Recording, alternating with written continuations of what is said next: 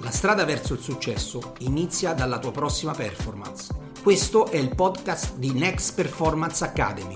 Ogni settimana la tua dose di formazione, business e crescita personale direttamente dai migliori esperti e formatori d'Italia.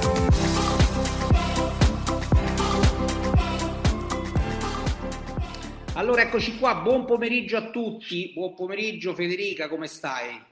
Buon pomeriggio Vincenzo, buon pomeriggio a tutti. Stiamo bene, dai. Tu come stai? Io bene, bene, no, dico, pensavo ormai per te questi nostri incontri ormai sono all'ordine del giorno. Sì, sì, mi avete fatto diventare mh, avvezza a queste cose. Eh, è un grande vanto per voi, no? Perché... Sì, sì, no, no, è...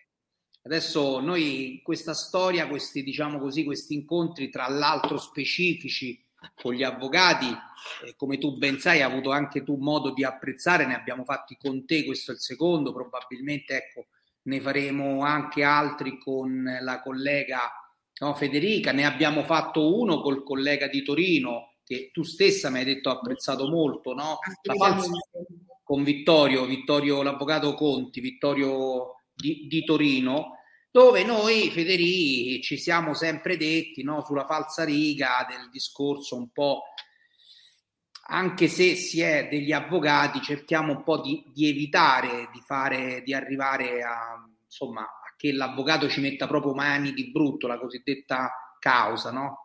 La stessa, cosa che, la stessa cosa poi che diceva Vittorio, tu, tu, di questo l'hai sempre sposata questa linea. Sì, sì, io ho seguito il collega e approvo e sposo pienamente la, eh, diciamo la filosofia, ecco, perché eh, in realtà è una cosa che, su cui rifletto spesso, no? specialmente dopo la pandemia, eh, è accaduta una rivoluzione nel mondo del lavoro che ha coinvolto diversi settori, abbiamo un po' compreso l'importanza della tecnologia, del marketing, del, degli incontri a distanza, anche perché no, che da una parte facilitano uh, le, le, le relazioni, anche se magari poi il contatto umano è una cosa sempre piacevole, no? Quindi c'è stato questo progresso in questo senso, eppure anche gli, gli stessi studi legali, no? Uh, comunque le consulenze a distanza che prima per noi erano impensabili, anche per i più tradizionalisti oggi fare una riunione uh, che, piuttosto che una mediazione o addirittura un'udienza da remoto è, è diventata la normalità.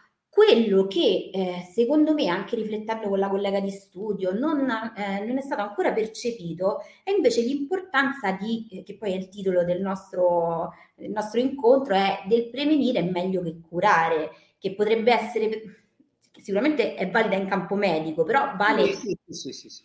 in si campo lega lavorativo. Tanto, lega tanto a quello che all'epoca l'avvocato Vittorio disse, apprezzando anche questo fatto, meglio un magro, un magro accordo che una grassa sentenza, insomma. Assolutamente, assolutamente, perché siamo tutti consapevoli, eh, diciamo, chi ha avuto a che fare con, um, con la giustizia in un modo o nell'altro e si è dovuto anche solo a pensare e poi non l'ha fatta una causa, sicuramente si è reso conto delle difficoltà che ci sono nei tribunali oggi. Quindi ehm, i, tribunali sono ingolfati, il personale non c'è. Per dirtene una, eh, il giudice di pace di, del nostro foro di Tivoli, eh, per ottenere un timbro ci vogliono un timbro, ci vogliono fino a cinque mesi e questo perché non c'è esatto, non c'è personale, quindi con un provvedimento già ottenuto solo per averlo eh, in forma esecutiva, eccetera, eccetera, eh, ci vuole tanto tempo. Quindi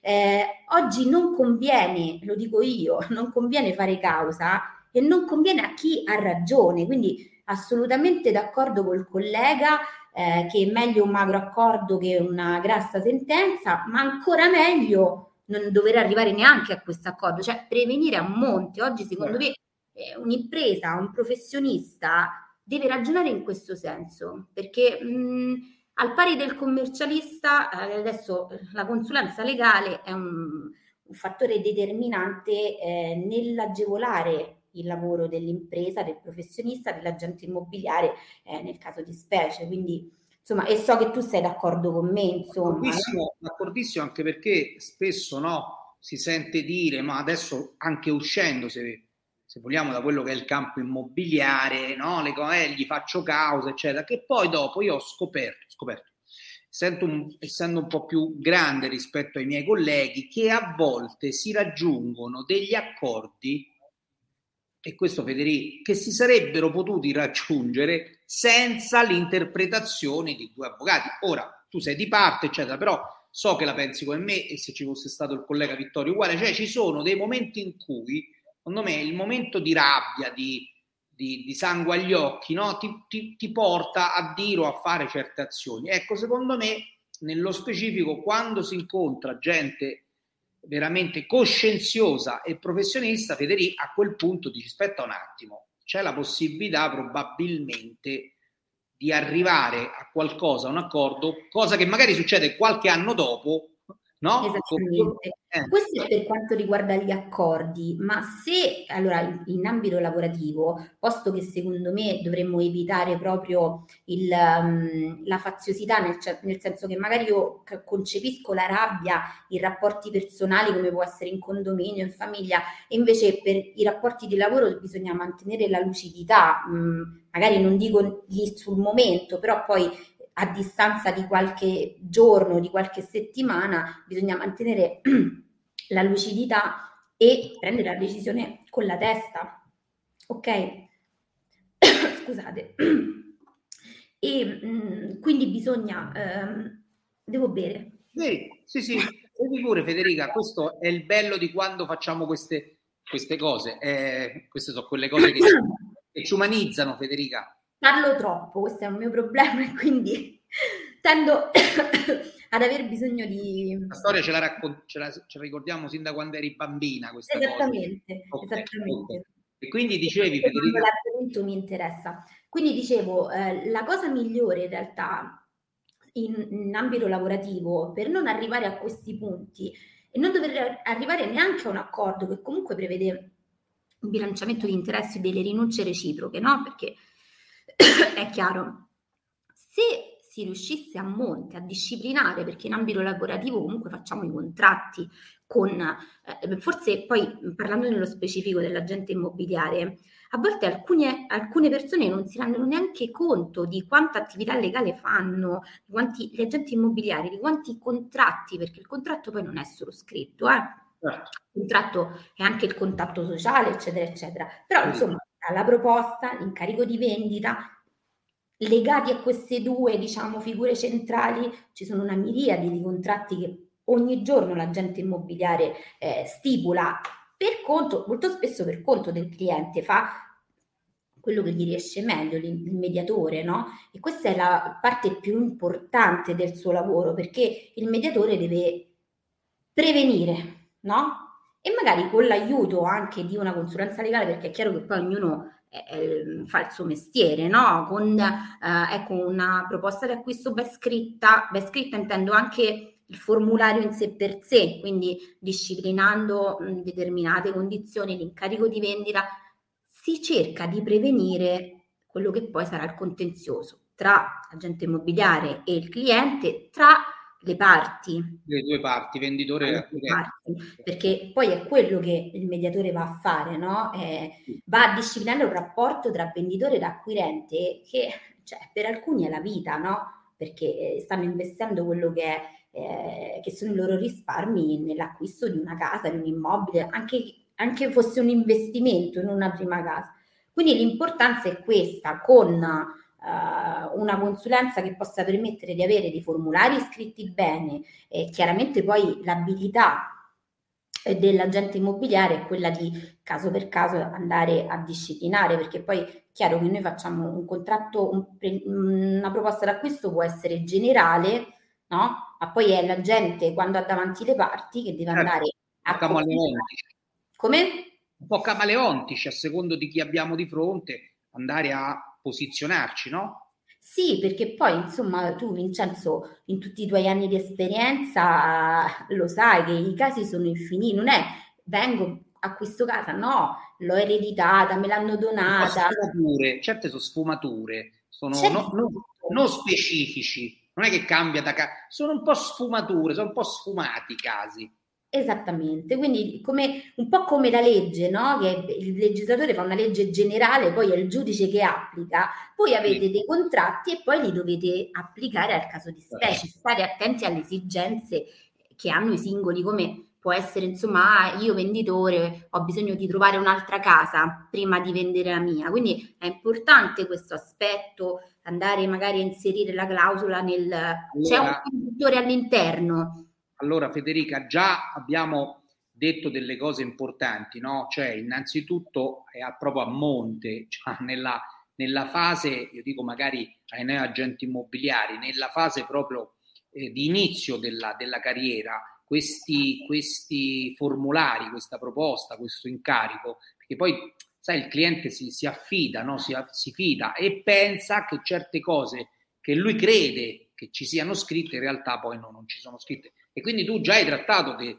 dei temi importanti, cioè che sia una proposta di acquisto o un incarico di intermediazione immobiliare, prevediamoli già no, certe cose, perché poi Federico, tu ne hai dette un paio, succedono, no?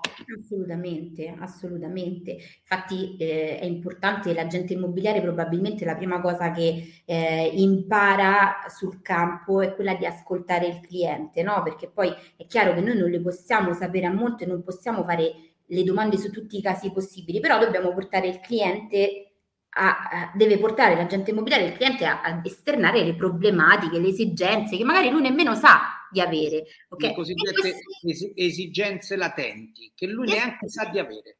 Che lui neanche sa di avere. Quindi, detto questo, ecco, è importante. Poi, ad esempio, noi ne abbiamo parlato infinite volte anche eh, nei vari corsi che facciamo con eh, i collaboratori e tutto quanto. No? Oggi sappiamo che la parte le condizioni normali che possono essere il prezzo, eh, il nota- qual è il notaio, la data del rogito, eccetera, eccetera.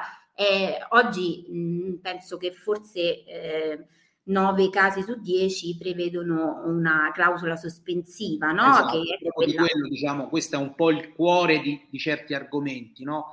Di spiegare un po' cos'è questa clausola sospensiva che è anche semplice da... però non si sa perché, non si sa che per come altri, altri clienti poi si sono un po' scottati perché questa clausola sospensiva non è stata ben specificata. Io parlo di venditori ed acquirenti, invece nello sì. specifico, Federico, già a monte, no? già dall'incarico, no? Allora, le condizioni che vengono apposte al contratto, che poi senza scendere troppo nel legalese, no? Perché non interessa a nessuno se non a noi avvocati poi alla fine, no? Perché uno parla di ecco, nel, nel, gergo comune vedo che molto spesso parliamo di eh, la clausola del mutuo, questa è, per, per, noi avvocati è una condizione sospensiva, che vuol dire che quel contratto è sospeso, ora legato al mutuo, ma può essere legato a qualsiasi altro evento, tra virgolette, però diciamo nel caso di specie quello che è più frequente è che l'acquirente abbia l'esigenza di prendere un, un mutuo bancario, certo. oggigiorno non è così scontato riuscire a prenderlo perché magari in passato si utilizzava, io mi ricordo Vincenzo ti prego di confermarmi perché tu eh, su questo sei più ferrato di me, però in passato si usava molto meno la, la, questa condizione sospensiva, sì, solo sì, sì, sì, no, è nata una questione Federico e se vogliamo possiamo anche spendere un paio di minuti per questo perché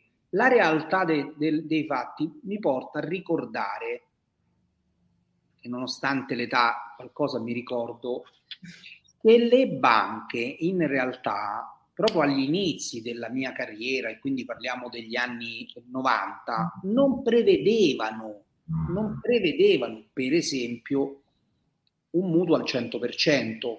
Mm. Quando è nato veramente, perché mi ricordo proprio, noi pubblicizzavamo le case minimo anticipo 25-30%, non, non era previsto. Credo Federica, credo Federica, che il fatto in un, secondo momento, forse anche in un terzo momento, perché poi questo 100% la banca l'ha proprio stabilito, perché poi si usavano trucchi, trucchetti che non andavano assolutamente bene per garantire il 100%. A un certo punto le banche hanno detto, senti, scusate, ma esponiamoci, con questo 100% e ci sono dei prodotti proprio da 100%, cioè la casa costa 100.000 euro, io ti do 100.000 euro. E credo che da qui poi, brava Federica che mi, mi hai fatto riflettere su questa cosa, sia nata questo, diciamo così, blindare in qualche modo eh, l'affare e, e, e, anche la perdita dei soldi, della provvigione, eccetera. Sì, Federica, prima questa cosa non, non se ne parlava. Non era frequentissima. Diciamo che l'esigenza nasce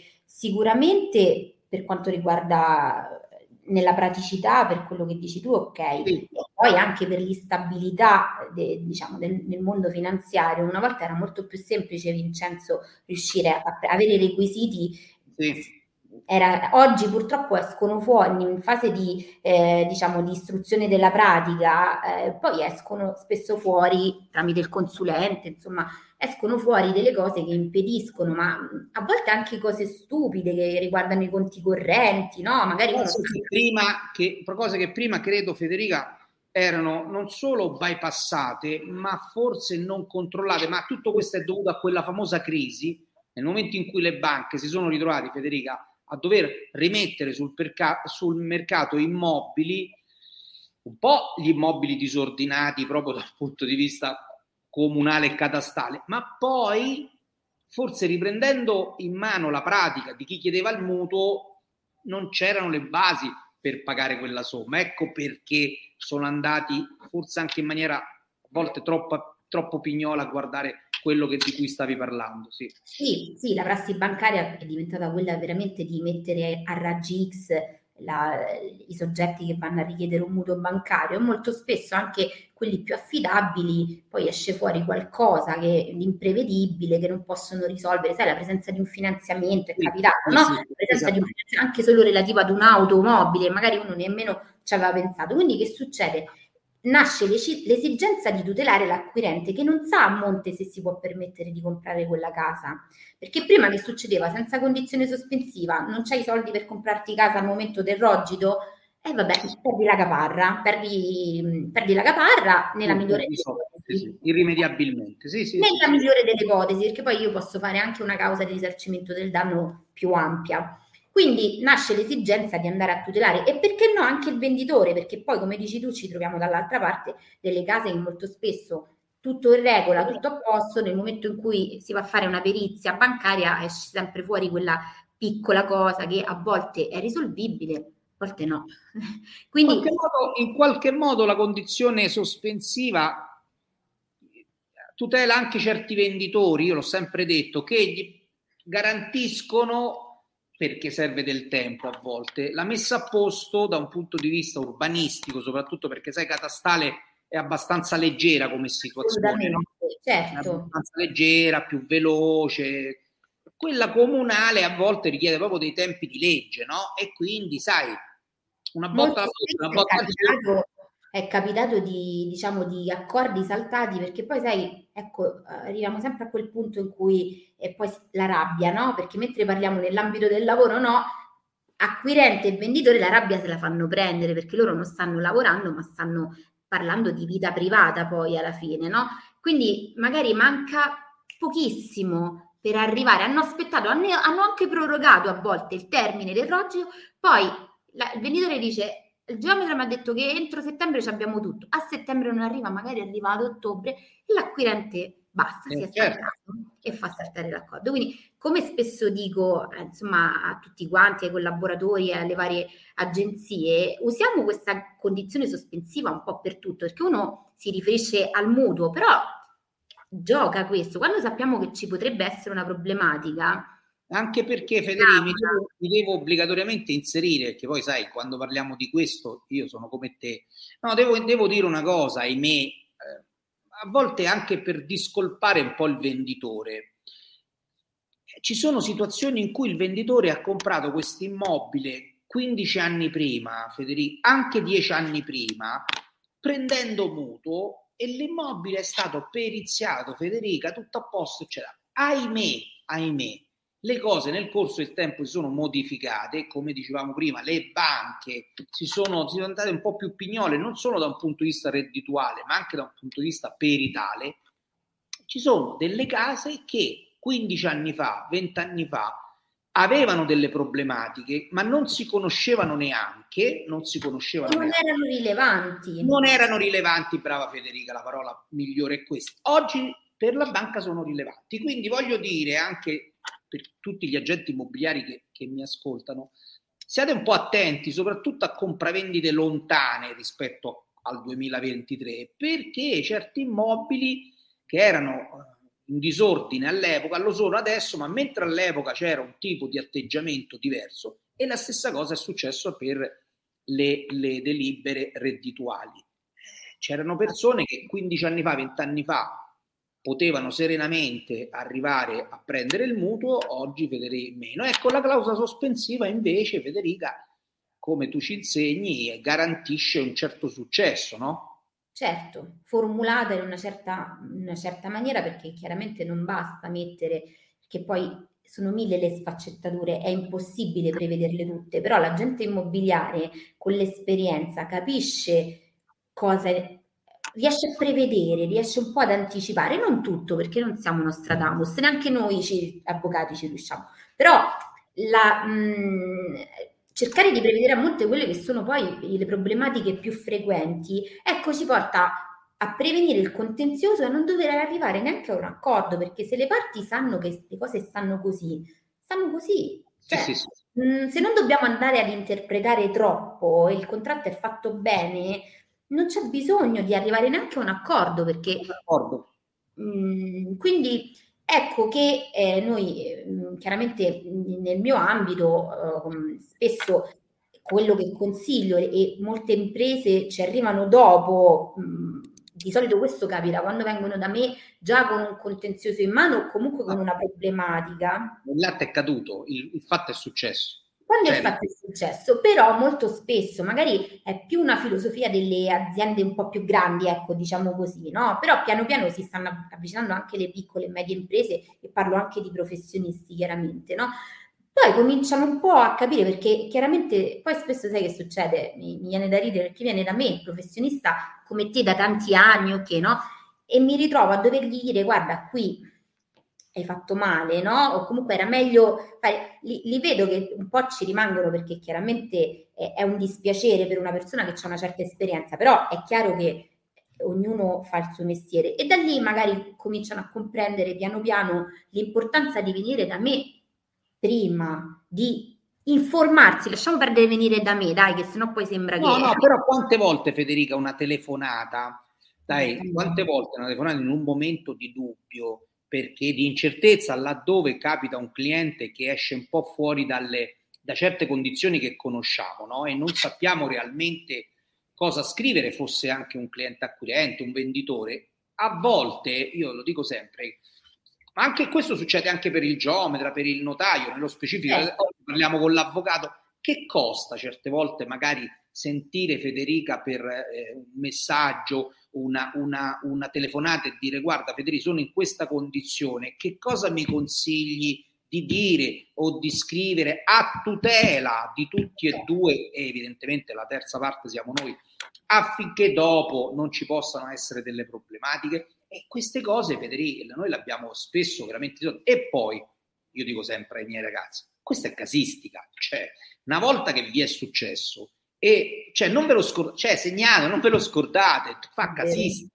Cioè, dopo Federica non è che per ogni volta che c'è, se c'è un cliente che la situazione è la stessa, perché proprio è la stessa, lo sapete, il caso era prima, un po' come quando tu ci insegni, quando il giudice dà una sentenza, e quello adesso, cioè, la prossima volta si sa che si rifaranno a quella sentenza lì, no? Certo, certo. Prece- abbiamo creato un precedente, come non dovrebbe essere così nel nostro ordinamento, ma in realtà è così. Eh, e, però succede, cioè.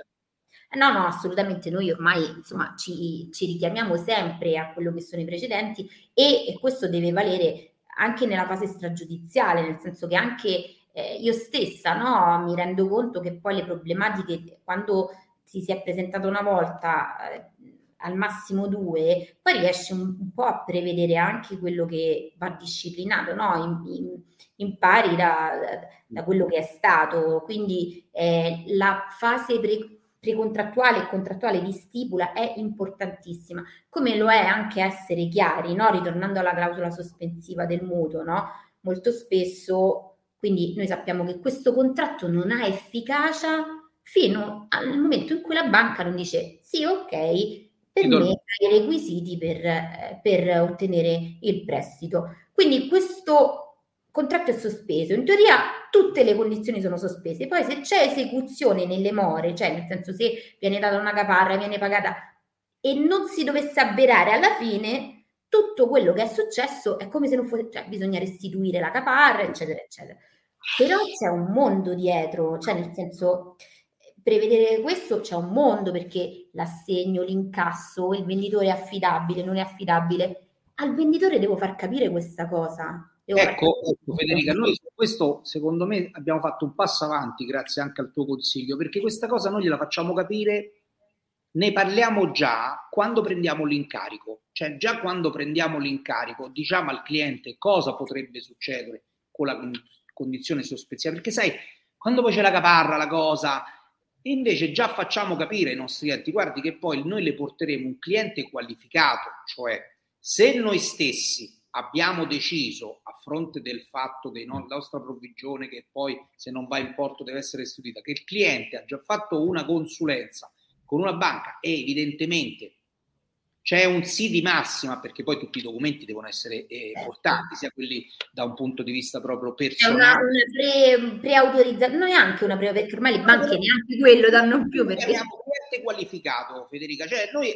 è un cliente che ha già parlato con la banca e che la banca gli ha detto, guarda, in base ai tuoi redditi, in base ai tuoi guadagni, sì, puoi accedere a questo, a questo credito, a questo mutuo. Sappi che poi noi ci abbineremo, e lì anche la bravura dell'agenzia immobiliare, un immobile, l'importante è che l'immobile abbia determinate caratteristiche, cioè sia innanzitutto alienabile, ma soprattutto che poi la perizia corrisponda al mutuo che lei chiede. Ecco, noi questo noi l'abbiamo trovato molto vantaggioso, Federica, cioè questo accordo eh, già fatto con un cliente venditore, eh, già parlarne e spendere il tempo per chiarire questa condizione sospensiva ci ha portato solo vantaggi. Perché qualcuno poteva pensare, perché poi siamo un po' stolti noi agenti immobiliari, un po'. Eh no, però se glielo dici, no, diglielo, come se glielo dici? Se glielo Ma guarda Vincenzo, io spendo pure una parola per la buona fede di molti agenti immobiliari, magari non tutti, ma come non tutti gli avvocati, non tutti i commercialisti, eccetera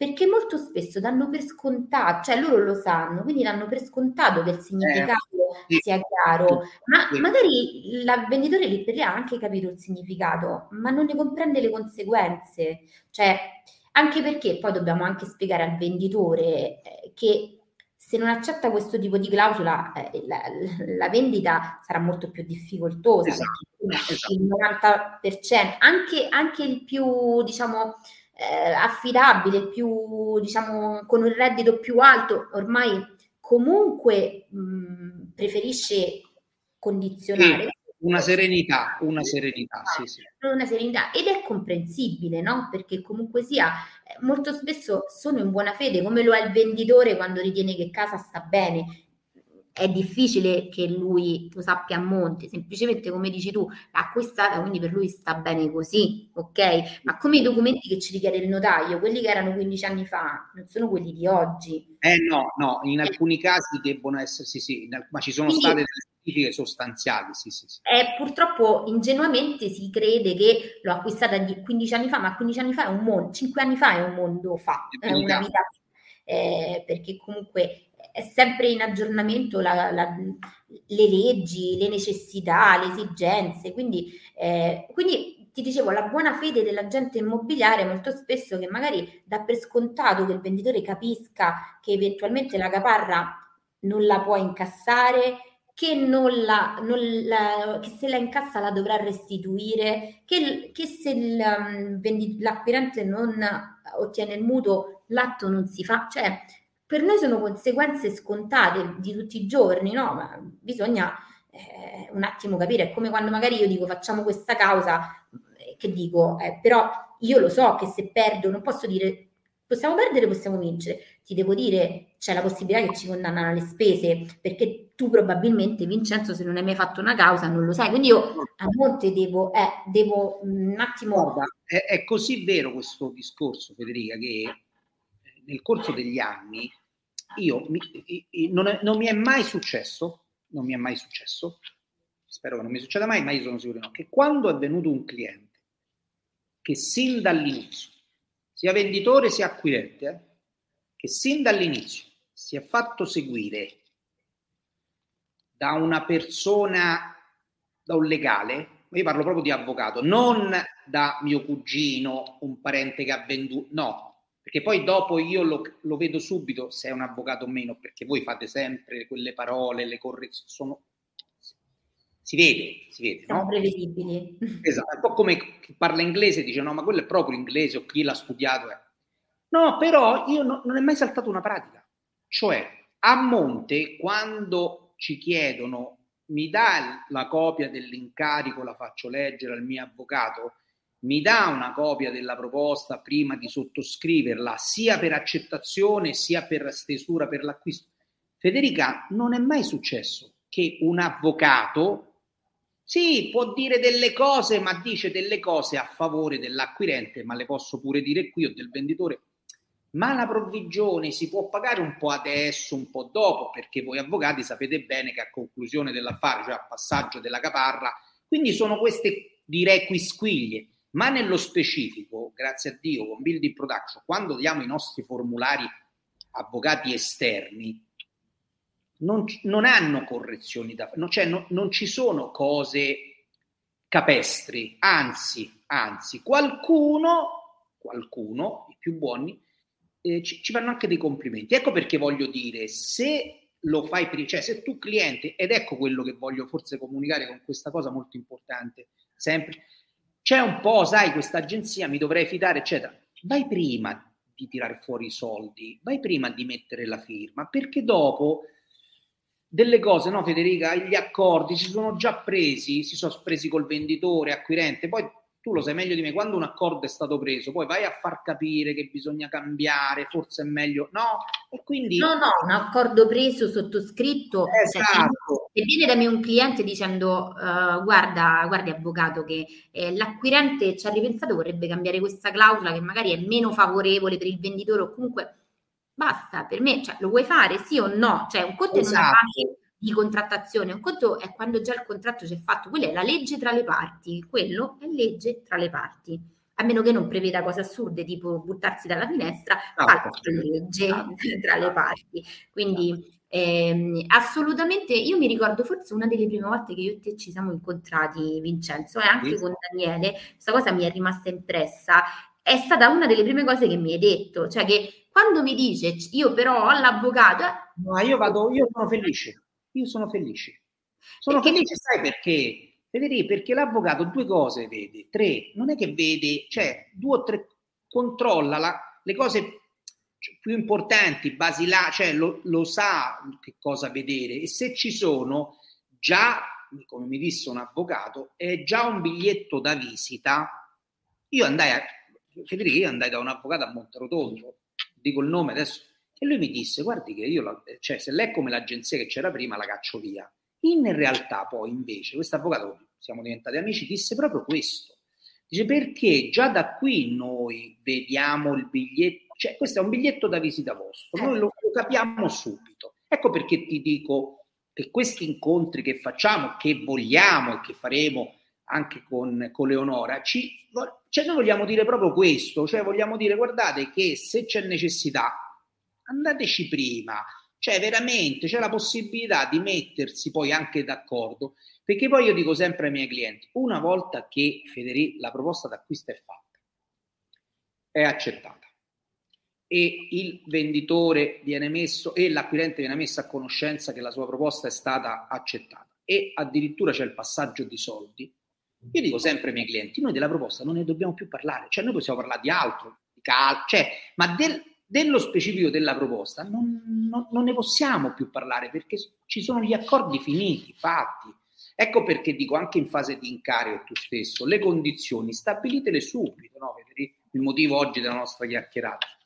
Spiegate al venditore cosa può succedere, lasciali, per esempio tu l'hai accennato prima, deve vendere, eh, ma dove vado? Scriviamolo subito, lascio libera casa dopo 20 giorni. L'acquirente lo sa, è un accordo tra le parti Noi dobbiamo stare molto attenti a tutto quello che sappiamo e che riusciamo a ricavare dal venditore e dall'acquirente, come può essere, ecco, la casa, c'è un inquilino dentro, ok? Capiamo cosa fare, cioè evitiamo per noi e per le parti di dover poi andare dopo a mettere una pezza su quello che è una situazione che si poteva disciplinare prima, anche perché poi, anche qualora legalmente non fosse colpa della gente, perché magari comunque non era lo sappiamo com'è a livello commerciale. No, e lascia l'amaro in bocca, Federico, lascia, lascia l'amaro in bocca. E, e, comunque l'acquirente o il venditore non si sentono tutelati, non si, quando magari a volte capita semplicemente un'informazione che uno non poteva sapere, non, non è stata detta, o magari è stata detta così mm, d'amblè e poi eh, quindi cerchiamo un attimo di, di, di, porre molta attenzione in una fase dove io dico siamo tutti contenti, no? Sì. Perché comunque l'agente immobiliare sta per concludere una vendita, il problema, è un momento felice per tutti e quello è il momento in cui bisogna capire, non ci lasciamo travolgere dal, dal voler concludere, dal voler fare, perché è chiaro che tutti, tutti e tre vogliono, perché l'acquirente gli è piaciuta tantissimo casa e non vede l'ora di firmare, il venditore non gli pare vero perché era un anno che aveva l'immobile in vendita e non riusciva, l'agente immobiliare ha concluso una vendita, ha fatto contenti, però attenzione, il rapporto è ancora lungo. Esattamente, Federico, io ho sempre detto, si ritarda nel tempo, ma poi la, la conclusione dell'affare spiegata bene la, la situazione comunque va in porto. Io sono sempre stato di, di, di, questo, di questo principio, nello spiegare le cose che, come dici tu, forse Federica a volte si pensa che facendo poi questo lavoro siano un po' scontate, eh, ma si sapeva che e invece probabilmente a dei clienti bisogna proprio specificare bene, non mettere paura, ma specificare bene cosa sono, quali sono le conseguenze, conseguenze normali che avrebbero avuto comunque però spiegarle probabilmente il cliente lo fa pure a cuor leggero dicendo no, me l'aveva spiegato, so effettivamente a che cosa, a che cosa vado incontro. Federica, noi però salutiamo tutti, quelli che ci hanno visto adesso e quelli che ci vedranno dopo in un secondo assolutamente, tempo. Assolutamente. Grazie, veramente. Grazie a te Vincenzo, è sempre un piacere. Per i consigli che veramente ci aiutano tanto a crescere soprattutto. Grazie. A Grazie. te. Grazie. Buona serata, ciao. ciao strada verso il successo inizia dalla tua prossima performance. Questo è il podcast di Next Performance Academy. Ogni settimana la tua dose di formazione, business e crescita personale direttamente dai migliori esperti e formatori d'Italia.